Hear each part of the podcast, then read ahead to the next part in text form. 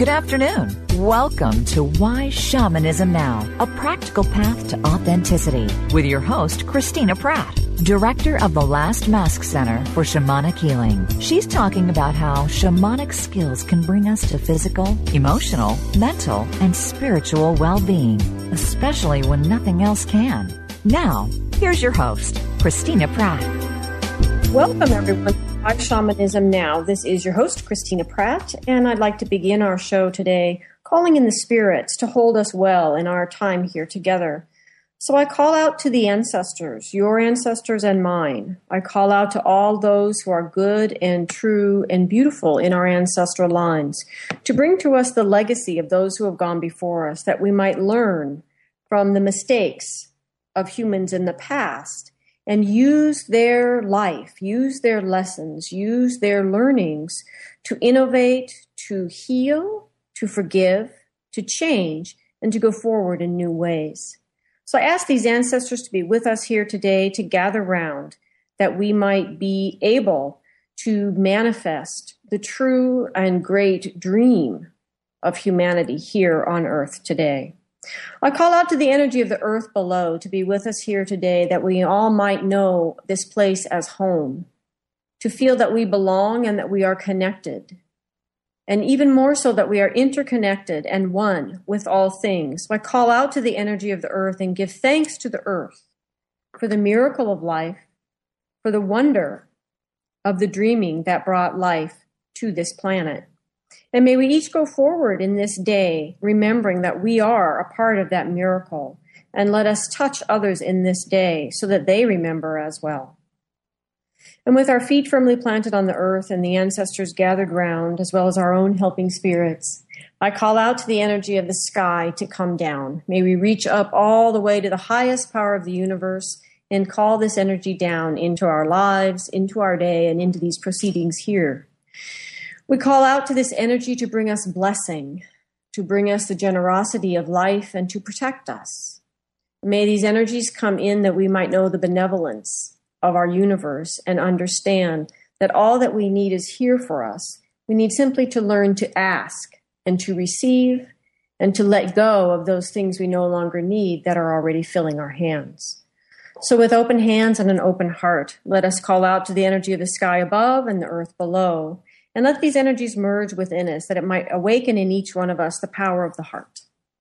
And I call out to the energy of the heart to be with us today and to use its unique power to draw up the passions of the belly and draw down the clarity of the mind and to merge these two in the heart that each one of us might creatively discover what it is that we have come into this life to do and to go forward in this way doing it. So, welcome everyone. Thank you for joining me here today.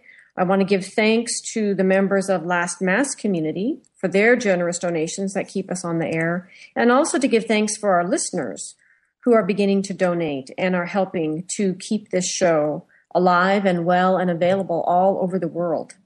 So I give thanks to Malama and to Sherwood, our most recent listeners who are donating. Thank you so much. Every single dollar helps or euro or um, whatever dom- denomination. It doesn't really matter. It all helps. It helps us to keep this show available for people. And all the downloads, of course, are available um, on iTunes and at the Co Creator Network site. So thank you all for being with me here today. The show today is a new topic that I call outlaw shamanism. And so, what I want to explore here today with you is how do we honor our traditions, especially since people have truly kept those traditions alive at the threat of death?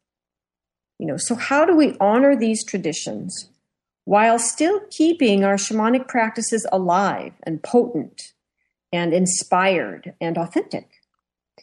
So, how do we walk that interface between tradition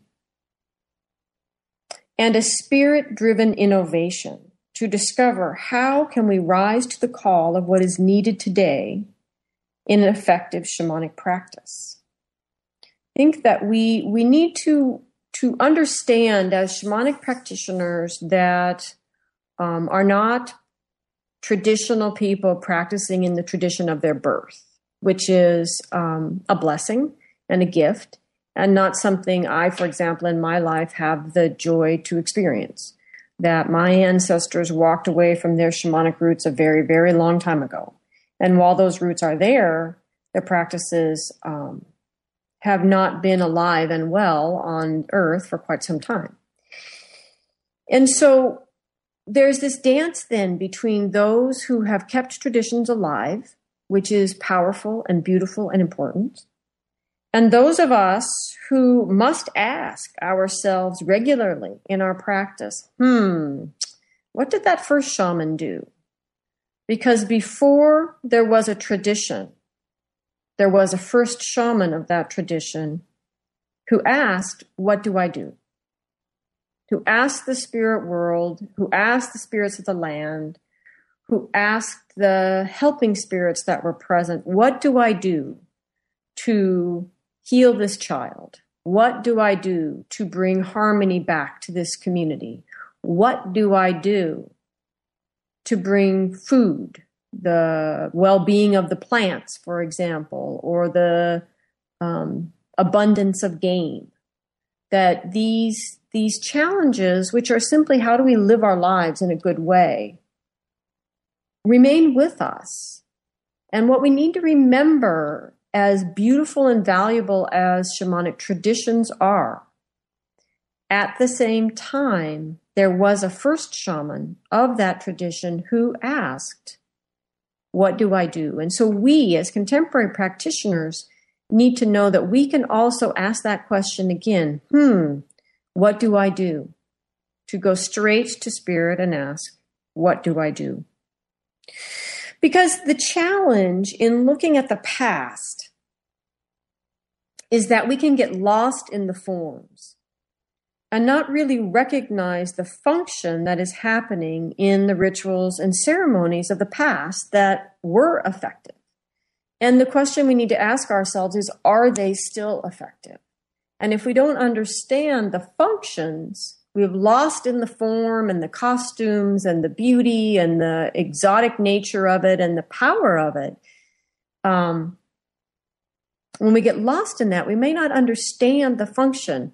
Um, a, a shamanic practitioner was telling me a story about how um, these people in the town that she lived in kept telling her that she should go go to this house and this is the house she should live in because it's so powerful. And when she finally went to this house she found that the energy there was very strange and funky. It was powerful yes but the quality of it was really problematic. And she wouldn't even imagine trying to practice there. And so my point is just that we may still carry within ourselves the capacity to recognize that something is or isn't powerful, something is or isn't going on. But we don't necessarily have well developed in our current culture the ability to discern what is going on what is the the the quality not necessarily in a sense of good or bad but more in terms of the characteristics what is the the quality and characteristics of what is going on versus just that it's big. You know, because big is not necessarily better. Um, there is no value in conducting a big ritual if it doesn't accomplish the purpose of the ritual. And the purpose might be accomplished in a very small and simple way. And so, so the challenge then in in getting um, in feeling that we need to validate our contemporary work by attaching it to tradition is that we can get lost or never even understand the true functions and the forms. And in that way, we are practicing by rote and we are not necessarily um, approaching the problems of the day in the most effective way. Okay, so that's one challenge on one hand. The other challenge in the present is practicing forms um, that no longer function within the communities and systems that do not respect the cultivation and energy renewal necessary to practice with heartfelt power and to practice without burning out. So it's a very long way of saying basically, one of the challenges in the present is practicing shamanism in a way that no longer functions because the context, the communities, the people, the place into which the practices are being received no longer function in a way that the shamanic work has anything to latch onto. Um, and the other issue here, as for contemporary practitioners, is we might be endeavoring to practice as as prescribed by traditional practitioners, but doing so in a contemporary world can only lead to burnout. There's no other possible way forward because the context has changed so drastically um, between contemporary cultures and what were pre-contact shamanic cultures. So that's one of the um, issues in the in the, for practicing without tradition. Essentially, the other challenge for contemporary practitioners who are wanting to innovate, um, to change things that are traditional, and to innovate is that we often want to change things because the thing that is effective feels too hard or the thing that is effective scares people and they don't come to our classes and we can't make any money. I mean, I don't mean to be pushing anybody's buttons here, but the bottom line for a lot of contemporary practitioners is that the real work is real hard to get people to come and do. That my um, publisher said, Christina, you're like castor oil. Everybody needs you, but no one wants you. because it tastes bad. Um, it's a challenge to look at what is really going on. We, I often think of the stories that I researched a lot, read a lot as I was researching the encyclopedia about how in the Arctic, mostly in North American Arctic, but anyway, in the Arctic, if you if the animals were withheld by the mistress of the animals, there was simply no food in most seasons. You know, it's not like you're growing crops up there in the Arctic, right? And so if the animals are withheld, people starve and die. And this was one of the great and common tasks brought to the shaman was for the shaman to journey deep to the bottom of the sea to Sedna, the mistress of the animals, to ask, to plead, to beg for animals to be released to the people so the people could hunt them and have food. And Sedna's response was pretty much always the same You don't deserve my animals because of your behavior. And the shaman would continue um, to coax Sedna and do things for her in uh, as offerings, in asking her finally to let him let he, him or her know what the people needed to know to be able to be worthy of the animals. And it always boiled down to the same thing: is that the people needed to confess their transgressions against each other, their transgressions against themselves and their own souls and why they are here. They needed to stop lying to themselves and to others, and that all of the, the trespasses in the community towards each other and towards themselves all had to come to the surface to be owned, to be acknowledged, to be expressed, to be um, asked for forgiveness and forgiveness given for the people to be worthy of the animals. Can you imagine in any contemporary neighborhood here, anywhere in America, people being willing as a community to confess all of their transgressions against each other and against themselves, everything that has put them out of sorts with the environment, with the spirit world, with the other humans with which they live, all the taboos broken, all of the little lies told, all of that, so that there would be food for any of them to eat. I mean, that's how shamanic communities functioned. That was one of the, the traditional shamanic healing in the Arctic. And so, one of the things I see is the challenge of a contemporary practitioner is the communities themselves, the place into which the shamanic healing is delivered is really not remotely prepared to act on the answers that we are given because I will tell you on no uncertain terms, these are still the answers Spirit gives. And the challenge then of a com- contemporary practitioner is how do I take that answer and offer it to the people in a way that is going to be useful and effective and productive? I know that I often get get requests from people asking Um, for example, help me to clear the issue in my in my ancestral line that keeps me from stepping into my power that I've, you know, I've done my personal work, I've gone to classes, I have all this training, I have uh, every, I've cleared everything I can here in my life. Why can't I step into my power? It must be the ancestors. And I journey and I find out, well, yeah, it is your ancestors. And it can't be fixed in a session. You know, that, that to, to deal with the healing of your ancestors is going to take some time and some effort and some work on your part. And for most people, like, oh, well, thank you very much. I don't like that answer. I'll go somewhere else. And so this is the challenge of contemporary practitioners. It's um, how do we practice in the context that we are in? Much of what is traditional and would still be effective today isn't because it isn't met by a context that even can begin to integrate it. Um, and then the other piece is many shamanic practitioners chicken out. That they they they find a soft answer. They find which isn't an answer. That they offer up a solution that is a band-aid on what is a hemorrhaging hole in someone. And so because they have a need, their rationalization is I have a need to put food on my table. Well, I do have a need to put food on my table, but I have also made promises. There are vows that I have taken in my relationship with the spirit world, and one of them is about not lying.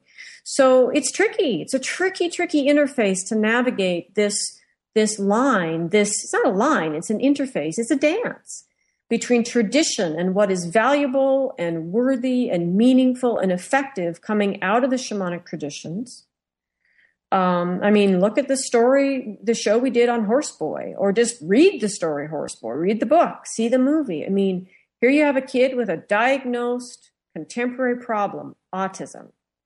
And it is his work, his, his connection and work with his primary helping spirit, the horse, and traveling to horse shamans, to, to the people in Siberia who are, who are classic horse people. And and experiencing the shamanic healing these people have to give that that brings this boy the healing that he needs that's completely outside of the expectations or limitations or beliefs of contemporary healing.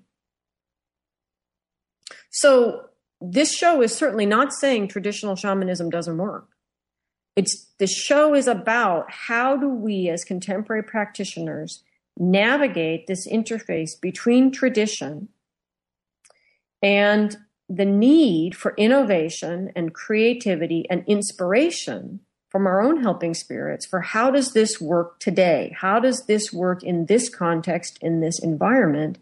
And what does it take as a contemporary practitioner, not only to navigate that, but to have the courage to tell people what they don't want to hear, just like that Arctic shaman of the past to come back from this journey and start telling people what they don't want to hear because that is the healing that is necessary for whatever it is that the people want. So how how do we navigate this interface? And so this is for to try to make this a happier subject because it is. I mean, it, it's not that it's a happy or unhappy subject for contemporary practitioners. This is the subject. But I've named it outlaw shamanism because there is a certain sort of outlaw um, attitude about it, where we have to be willing to. I guess I'm thinking of the romantic notion of outlaws, at least in America, and certainly in England, and that tradition where the outlaw is the person who stands up for what is right when the law isn't doing it any longer. And right now, there are politics in shamanism, certainly in America, there are contemporary politics in the shamanic communities in America. There is, are traditional politics around traditional teachings. And then there's people's garden variety dysfunction. And so there's all of these dynamics coming together in how do we as contemporary practitioners practice. So, one of the big issues then that we need to come to terms with in this is that one of the reasons that traditional forms and new and innovative forms don't function well is because they can't function outside of the energetic systems they were designed to work in. So, for example, I mean, think of yourself. You get a brand spanking new computer with Wi Fi and pre installed software and all that great stuff, and you're ready to just plug that baby in and go. But if you don't have any electricity, or there is no Wi Fi signal, then your beautiful new computer is all potential. That you can't access the power and the potential of that system and all that it is designed to do if you do not have that energy system the computer is meant to plug into. And I think that this is a perfect metaphor for most people practicing shamanism today. Is there we've got this great tool like a computer, but there's the energy system we want to plug it into just isn't happening.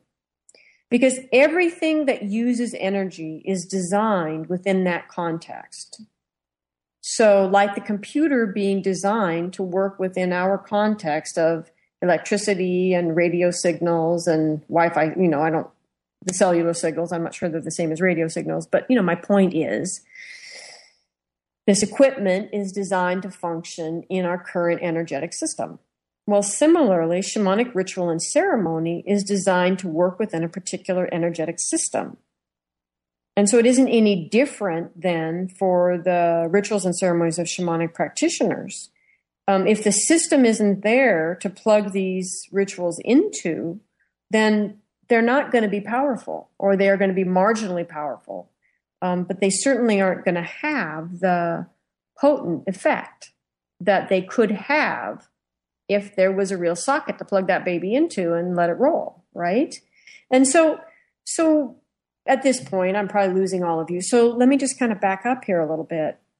One example I've used a lot in shows because it was so profound is the Shipibo shamans who are kind of um, above the Amazon and below the high Andes um, in South America. And they are shamans of song. They're people of song, song and pattern and weaving. Because, well, they're actually people of pattern and the two ways they manifest the patterns that they see, the energetic patterns that they see and experience, is they sing those patterns and they weave those patterns. And they're all the same patterns, just manifest in all these different forms. And um, so they, these people choose to live so that they are always able to sense or see these patterns and that they they choose to live in a way that they can interface effectively with the energies that run just below the surface of what we see. It's not that they are not capable of living in a different way, as we often um, assume, you know, sort of derogatorily that primitive people weren't capable of inventing a toaster, but more that they choose to live in that way so that they can tend the essence energies that are the energy system that keeps their whole world moving. Um, another example, um, a, friend and colleague of mine, William Horden, who blogs on Huffington Post, his recent blog was telling uh, told some stories of the Tarahumara Indians um, or native people of Mexico, and um, what this young man said these are runners. These people live in these deep deep canyons and they run up and down these canyon walls. It's it's truly unbelievable. They're like 600 foot cliffs and these people run up and down them as just a way of life. And this young runner um, is saying in a story that williams shared um, in his blog is first you have the first the first thing you have to do is catch a hummingbird with your hands. The young man says it never changes um, my great great great great grandfather was a famous runner, and now all the men of our family keep this tradition alive. And so the young man continues, and he says to William and the, these people that he meets, he says um, that his grandfather passes on passed on this form that our family follows in order to get the strength to run up these canyon walls. So first, you catch the hummingbird in your hands. And then you must hold it between both hands until it calms down. This teaches you patience. because it might take a couple hours before it trusts you. And then you open your hand and let it perch there so it knows you're going to let it go. While it sits on your hand, you sprinkle corn silk pollen on its wings and wait for it to fly. As soon as it takes off, you have to run through the cloud of corn silk pollen that it leaves behind. And the young man says, I was able to complete this form when I was 16 years old, and that is how I earned the strength to run up and down the canyon. Can you imagine a 16 year old American boy or girl catching the hummingbird in the first place and having the patience to sit and wait for the hummingbird to calm down? And for them to have a presence of being that was so of the heart, so at peace, so calm themselves, that when their hands opened, the hummingbird would stay. This is a 16 year old boy. You know, 16 year olds are 16 year olds.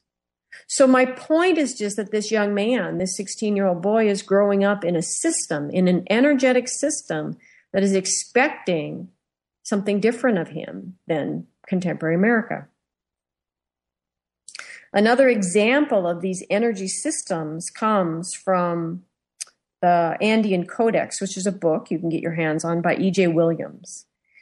And it speaks of the five principles that connect with one another in a circular flow that um, perpetuates their power in the community.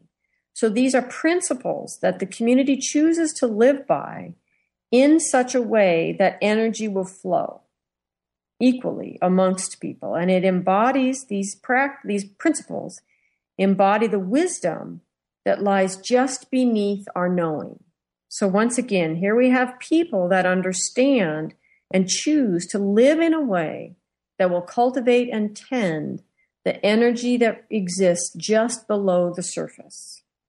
Um, so the first principle is called the way of love and beauty, and it means feeling your feelings and emotions and radiating out caring and loving kindness. So imagine spending your day in that way, feeling the feelings that you're feeling and being with them and allowing them to move and flow to the point where you return to a place of love and kindness and caring. And that that is the single emotion or the single quality of emotions that you radiate out. And you don't radiate out other feelings. That it's your responsibility. That's just principle number 1 and principle number 2 speaks of a way of knowledge. And it means to learn, to know, and to remember.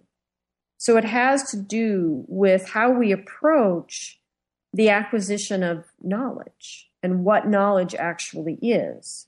So the idea of having our heads filled with unrelated items from the internet is not considered knowledge because it's unrelated, it's not connected. There's no, it doesn't connect into what we remember and to what the descendants are calling forward. The third principle is a way of action. It means to work in right livelihood in a way that is ecologically sound, is a benefit to other, and encourages community service.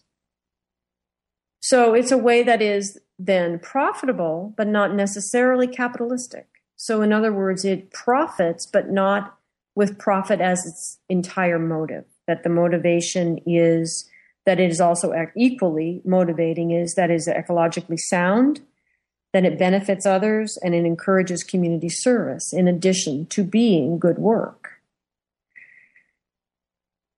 So the fourth principle is, is cultivates the awareness of an energy matrix that makes up this understanding of, of the energy that's just below the surface. And so what I would, the way I talk about this energy with my students is it's not just that there's just sort of this generic energy below the surface and we know it's there, but we can't really deal with it.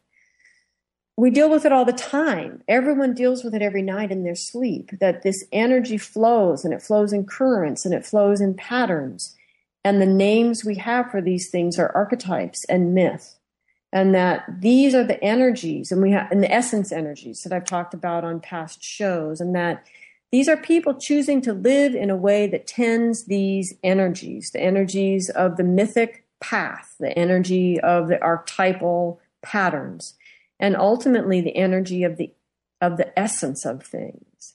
And that we live in a way that strengthens strengthens these energies, not in a way that dissipates them and diminishes them. And that ultimately, in living in this way, things come into a flow of gratitude and reciprocity.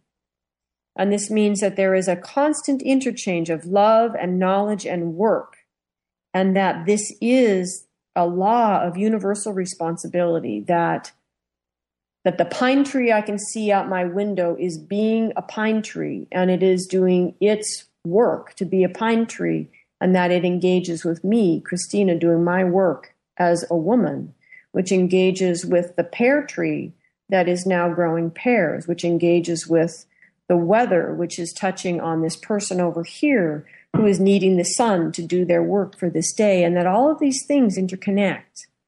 And that when we live in a way that acknowledges that interconnection, we have to choose to cultivate a certain kind of person and a certain kind of presence in the world. And so, again, my point in all of this was pointing out there's a great diversity, but a great consistency in these pre contact shamanic cultures for living in an energetic system that allows the shamanic healing to plug in effectively. And so much past ritual doesn't work so well in contemporary cultures because there's no energy system for it to plug into. And all we feel is, wow, that was big. But we don't aren't necessarily able to access the subtlety of the function of the ritual because we are like the computer that has no wall socket to plug into, that has no Wi Fi signal to pick up, that the system isn't present to allow the computer to work. And it's like that with shamanism as well. So, what's my point? My point is just that we have to lead, we, the practitioners, I believe, need to lead the change by caring about different things in our own lives and beginning to manifest this energetic system in our own life. And um, there are examples of tiny pieces of systems designed to plug into energies that exist that are far bigger than we are. And our behavior affects our relationship with these energies. And we need to remember that these energies are not um, inscrutable, that we already have words for them. We know of them. I mean, for goodness sakes, Joseph Campbell spent his entire life talking to us about them beautifully as he talked to us about the energies of myth and archetype, and that these are the energies we must tap to truly work in ritual and ceremony. So let's take a look here really quick at ritual and ceremony and what these terms mean functionally and I, it is not my intent to argue semantics that many people get caught up because, as let's say, Hopi traditions got translated into English, they chose the word ceremony to speak of their sacred activities, and other people translated into English and chose the word ritual. And a lot of this is, is somewhat arbitrary in even an American under, or an English per speaking person's understanding of English or German, because a lot of Germans translated a lot of this work of indigenous people around the world and then it gets translated in English. And there's lots lost in the translation. And so I'm not arguing the semantics of how some people chose to call what they're doing. I'm trying to talk about ritual and ceremony as these are, this is my first language, English. And I'm trying to talk about shamanism functionally. So don't take it personally, it's functional. And so, for my money, functionally speaking, ritual and ceremony are similar in one way, in that they are each activities that shamans engage in, as do other practitioners of other, other Wiccan practitioners, for example, or something like that.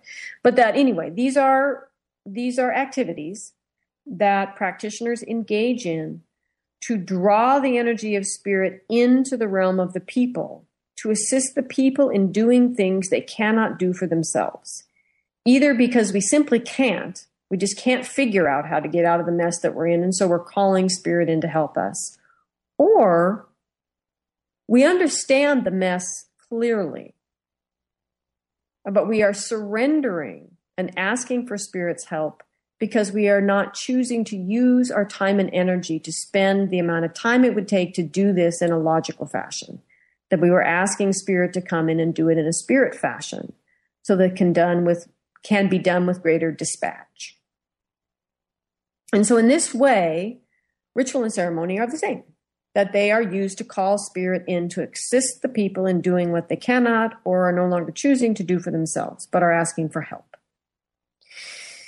The difference functionally for ritual is that ritual is used to create change. So, in other words, ritual is used to call spirit in to help the people to create change that they're not able to create for themselves. Ceremony, conversely, is used to reinforce the status quo. So, in the healing ritual or healing event, um, in the Arctic shaman that I talked about in the very beginning of this show, where the shaman journeys down under the sea to Sedna, the mistress of the animals, to ask what is necessary for the people to be worthy of her creatures so they can eat. That what this what the shaman brings back is essentially a ceremony that these people do over and over and over and over again. And the ceremony, the, the it is a, it's a ceremony in its function because the people are is clearing the dissonance, clearing the garbage, clearing the waste, clearing the mess that has been deposited in the energetic connections of the community. They're clearing that out of the way so the community can return to its shared beliefs, can return to its shared values, can act again based on their agreed upon principles. So, in other words, it's a return to a status quo. And so, ceremony is similar over and over again, that there is a familiarity in it because it is similar. And the power of ceremony is in its sameness, in it because that in and of itself helps to reconnect us to what we know and love and share. And so ceremony reinforces a status quo, whereas ritual changes it. And ritual is not the same twice and ritual is diagnosed and divined precisely for the event. And so, if we're wanting to change things, then we have to be very careful using quote unquote traditional rituals to try to create change in present time. This is truly the moment where, as contemporary practitioners, we have to go, hmm, you know, learning everything I have learned from rituals in the past I need to go ask the questions. What would the first shaman do presented with this problem for these people at this time in this place? Because the people, the place, the time, and the problem are all variables in coming to understand what is the true medicine. In other words, what is the ritual that will allow these people to create the change they need to create. And what's most important in that today is and what is the preparation necessary for that ritual to be able to run its course. So these are the basic fundamental differences between ritual and ceremony functionally, just to be able to understand how I'm using the words. I'm not saying everybody in the universe has to use them that way, but this is how I use them so that I, as a contemporary practitioner, can ask this question and understand the answer. When is the traditional form the most powerful form? Not only because it's the form that works, but it's got history behind it. It's been done over and over again. And when do we need to innovate? So, what, what is really important then as, as contemporary practitioners is that we learn what rules of tradition we can break and what rules of energy and tradition must we follow, even if we are uh, to create new and innovative ways to do ritual and ceremony. In other words, studying with a particular traditional shaman, we were trying to understand a very complex process, healing process. It was actually a funeral traditional funeral. It was very complex. It was four days long, had many stages, many ceremonies, and many rituals in it. And we were really trying to understand, or at least I was really trying to understand functionally, how did each element of the process function so that I could really make sure with my own helping spirits, would this be the best form to accomplish that function? And unfortunately, the answer that I got a lot from that teacher was, well, that's just how we do it. And so what that meant to me is that he didn't actually understand the functions anymore, that he simply had had that form handed down to him. And for those people in that place, on that land, with that history and that shared cosmology, that may well have been the best form to function as a funeral. But I don't necessarily know that importing that whole ritual and ceremonial process here to North America, to people today who don't have the same context, and we have different spirits of the land, um, different time, different place, different everything. I can't assume, I would be irresponsible as a practitioner to assume that that's the best form for my people here today. And so if I, so, so my path then of learning is twice as hard because not only am I trying to learn the old form and understand it, but now I have to work with my own helping spirits to hunt down how each piece functioned because the teacher couldn't share that with us. So, this then is the crux of the challenge. As contemporary shamanic practitioners, we must design and conduct effective rituals and ceremonies. And what we need to do to actually do that when we're in a constant dance between honoring and understanding the shamanic lineages and traditions of those who have gone before us, and the need to respond effectively to contemporary problems, some of which didn't even exist for traditional cultures, like alcoholism, AIDS, and the epidemic proportions of dead people that we're dealing with right now who have not crossed over and cleared into the cleared the land of the living and made it all the way to the land of the dead.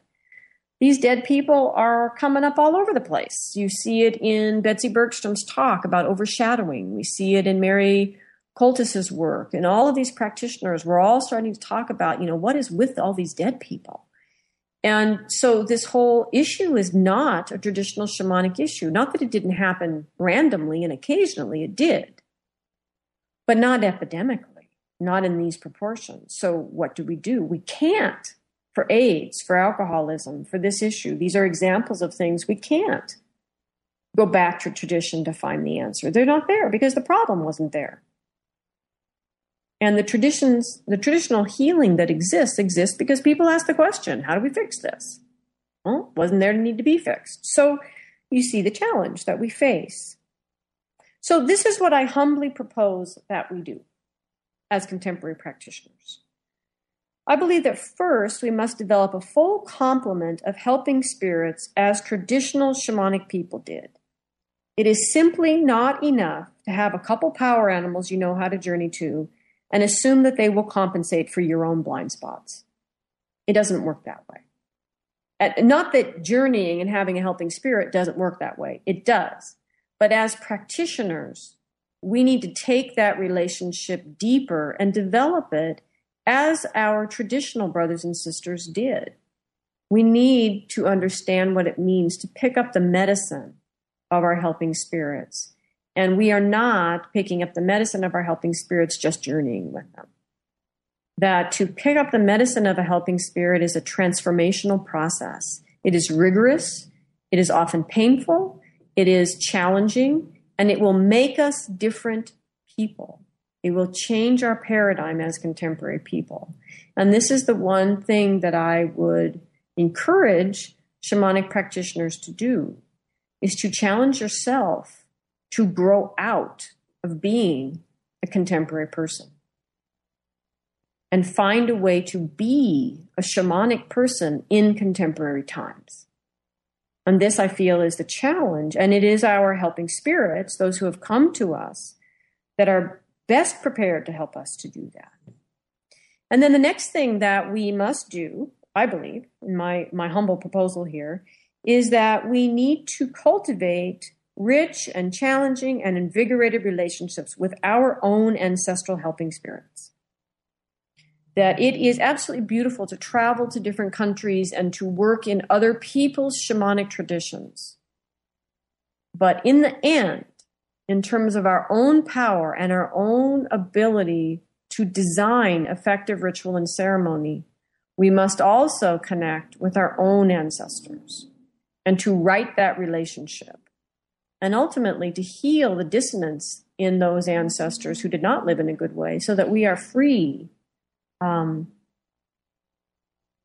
to to live and to be different than they were, which is very hard to do when they're hanging around um, imposing their unresolved life on us, even as practitioners. We need to cultivate a relationship, a healthy working relationship with the spirits of the land where we live. I cannot tell you how, how, it hurts my heart when I have stood in ceremony with beautiful, well meaning people who have studied um, shamanism in another culture. Usually, this is Peru. There's an awful lot of people able to access that beautiful shamanic tradition. And they come back to North America and they stand here, for example, in the Pacific Northwest, where we, on a good day, on a clear day, can see snow peaked mountains all around us. And they open up their ritual, calling in the ancestors from their Peruvian tradition and the mountains in Peru. And then they leave out their own ancestors and they leave out the mountains that are looking down at us while we are performing this ritual. And in this way, my heart breaks. We are missing the point. Not that we shouldn't call in the ancestors of our tradition. Not that we shouldn't call in the incredible apus of the mountains in Peru. But we must also call in our own ancestors and honor the spirits of the land on which we are working, or how else will our medicine ever be effective? We also need to begin to cultivate a relationship with the elemental energies where we live the spirits of the earth and the air and the fire and the water. Or if you're a five element practitioner, the five elements. If you're a three element practitioner, the three elements. But whatever the elements are of the system in which you practice, they must be brought in as elementals, as essential energies intended in that relationship. Or the practices that we practice are, um, well, frankly, I've been weeding a lot. The practices we practice are like weeds that are growing on shade cloth. Their roots are very shallow. They may grow wide, but they're very shallow, and frankly, they're not that hard to pull up. What we need is to be able to root deeply into the essence energies, to tap them in our shamanic work. And to do that, we must have relationships developed with the elemental energies. And of course, we need to work with our own helping spirits, as I've already mentioned. But ultimately, and here is where I believe, as contemporary practitioners, we really fall down. Ultimately, we must cultivate the consciousness and maturity of our own spirit. That we must be mature enough to do what must be done. We must cultivate within ourselves the courage of heart to be mature spiritual people and to bring forward the information that we are given by spirit without editing or censoring creatively so that people can engage with it, yes, but without dumbing it down. There is a story, and I apologize, I am forgetting the um, name of this shaman who was um, of one of the Na- North American native peoples. And at the time when my ancestors, the white people, were coming in and pretty much ruining the lives of the native people here, he did a long series of journeys um, and you know divining and asking for what he could do to guide his people. And his people were a warrior culture, and they wanted to fight. They wanted to drive these white people off their ancestral lands and to hold these lands for their own. And I certainly understand that. I got no complaints there. I get it. And they had every right to do it. But what the spirits told this shaman, it was a whole story about the chickadee. And was all about teaching his people, coming back with this message to these, these proud warrior people to be like that little brown bird and disappear. Disappear into nature, be simple, be small, live simply, live humbly, and live to see another day. Can you imagine the courage of spirit it took for this man to come to these people wanting war, wanting to fight for what was rightfully theirs, and tell them they needed to be like the chickadee? I mean, for God's sakes, can you imagine presenting that at the UN right now? So this is this is what I'm saying is that it that to cultivate our own relate the, the, the our own relationship with our own spirit is a piece of being a contemporary practitioner.